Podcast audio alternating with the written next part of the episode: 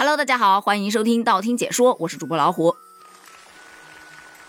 并非势必要你说，除非你想说，你有权保持沉默，但你所说的一切将会被记录下来，作为呈堂证供。这句话大家有没有觉得非常的熟悉呢？这是警匪片当中常见的一句话了。但我今天看到了另外一个版本，说不是每一个表情都一定有意义，但你发的每一个表情包都有可能成为呈堂证供。我就纳了闷了。发表情包也能成为呈堂证供？哎，对了，不要着急，这是有据可依的。自二零一八年以来，全国共有一百五十八起以表情符号作为证据的案件，其中二零一八年有八件，二零一九年是二十三件，二零二零年是六十六件，二零二一年是六十一件。由此可见，这表情啊，确实能当证据来用，而且这使用频率也越来越高了。那说到表情包引发的这个争议，其实咱们还可以往前再推一推。早在二零一九年十二月二十六日，中华人民共和国最高人民法院就公布了一组最高人民法院关于修改关于民事诉讼证据的若干规定的决定。这个决定啊，说于二零二零年的五月一日起，将进一步细化并扩大电子数据的范围。这其中就包括了五大类，有像网页啊、微博啊等网络平台发布的一些信息，还有手机短信、电子邮箱，再包括电子身份认证、电子交易信息，还有像聊天产生的文档啊、图片啊、音频啊、视频啊、数字证书啊等等等等，这些电子数据都可以正式作为打官司的证据。微信呢，作为咱们现代人啊主要社交的阵地。自然而然就会积攒特别多的聊天记录啦，对不对？那聊天记录当中有很多人都喜欢用到表情包。既然聊天记录可以作为呈堂证供，那表情包是不是也可以了呢？但这就会产生一个问题，因为每个人的脑回路不太一样，对表情的解读也不太一样，所以呢，它就会产生一些误解。举一个真实案例啊，在广东地区有一位刘某某。他租了一个房子，在房子期满之后，面对出租方多次的提醒，并且还提出了加租的意愿。在这种情况下呢，他既不表示要继续租，也不表示自己要搬出去，就简简单单的回复了一个太阳的笑脸那个符号。这个表情看在出租方的眼里，你看笑得像太阳一样灿烂，那是不是表示嗯我同意？但是对于这个刘某某来说，这个太阳的符号那可不能代表我同意你加租的事儿了，可能他当时是讽刺呢。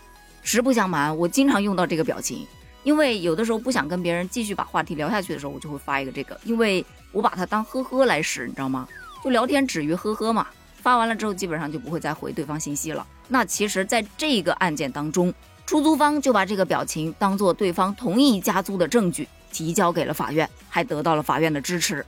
从这个事件上，其实是可以看出来，表情符号在日常生活的应用当中。他的解读啊，完全具有非常强烈的主观性。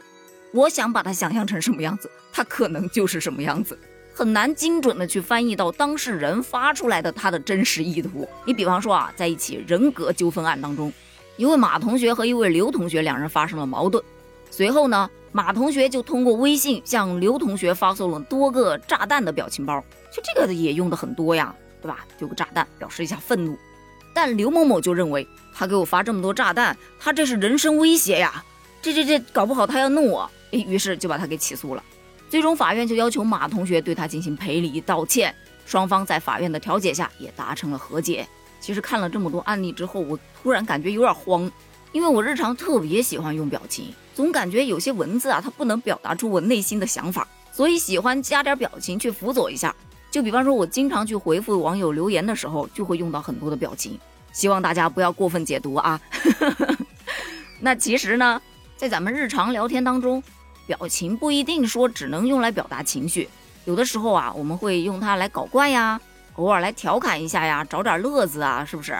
比方说像那个吃瓜的表情，很多人都有啊，还有那种熊猫头的沙雕表情包，网上用的太多太多了。甚至还有网友用很多表情啊去做不同的组合，然后来让大家猜明星啊、猜电影啊、猜歌曲啊、猜成语啊等等等等的。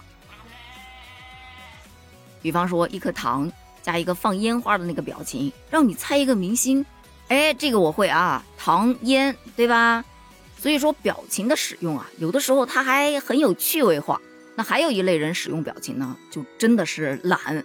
比方说“收到”这两个字，使用频率相当的高了吧？但没关系，我有一个收到专用表情包，每次看到什么消息需要你回复一个收到的时候，我一点就搞定了。所以方便，这也是表情的另外一个好处。那凡事它有好的一面，自然就会有坏的一面。比方说一些犯罪分子，他就把表情符号作为他的犯罪工具来实施犯罪。比方说卖一些违禁药品的，他就用糖果呀、酒杯啊这些符号代指那些违禁药品去进行交易，这就可以躲过网络上面的一些筛查，这让网络警察他们识别起来、打击起来，这难度是不是高得多了？哪怕你现在识别出来了，嗯，糖果和酒杯这两个有特殊含义，那犯罪分子下一次可能就换了别的表情，所以这个打击起来确实是有一定的困难。咱们能做的也就是以防范为主，不要去相信网络上那些诈骗犯给的一些高额的诱惑。遇到这种情况，一定要提高警惕，谨防上当。那咱们自己在使用表情的时候呢，也注意要合理，毕竟是网络时代嘛，咱发言还是要遵守网络道德规范的。善意使用表情符号，然后在一些可能存在多种解读的状态下，或者是涉及到一些切身利益的网络对话当中，尽量还是勤快一点啊，使用文字来进行表达，这样也能够更好的理清双方的真实意思，避免造成一些不必要的误会和纠纷嘛。另外，不要随意删聊天记录，对吧？咱前面刚刚提到的聊天记录也是很好的呈堂证供。在关键时刻可以用来维权举证哦。好了，咱今天的节目就聊到这儿了。关于把微信表情符号写入判决这件事儿上，你有什么样的看法呢？你日常使用的最多的表情是哪一个呢？咱们评论区聊哦。拜拜。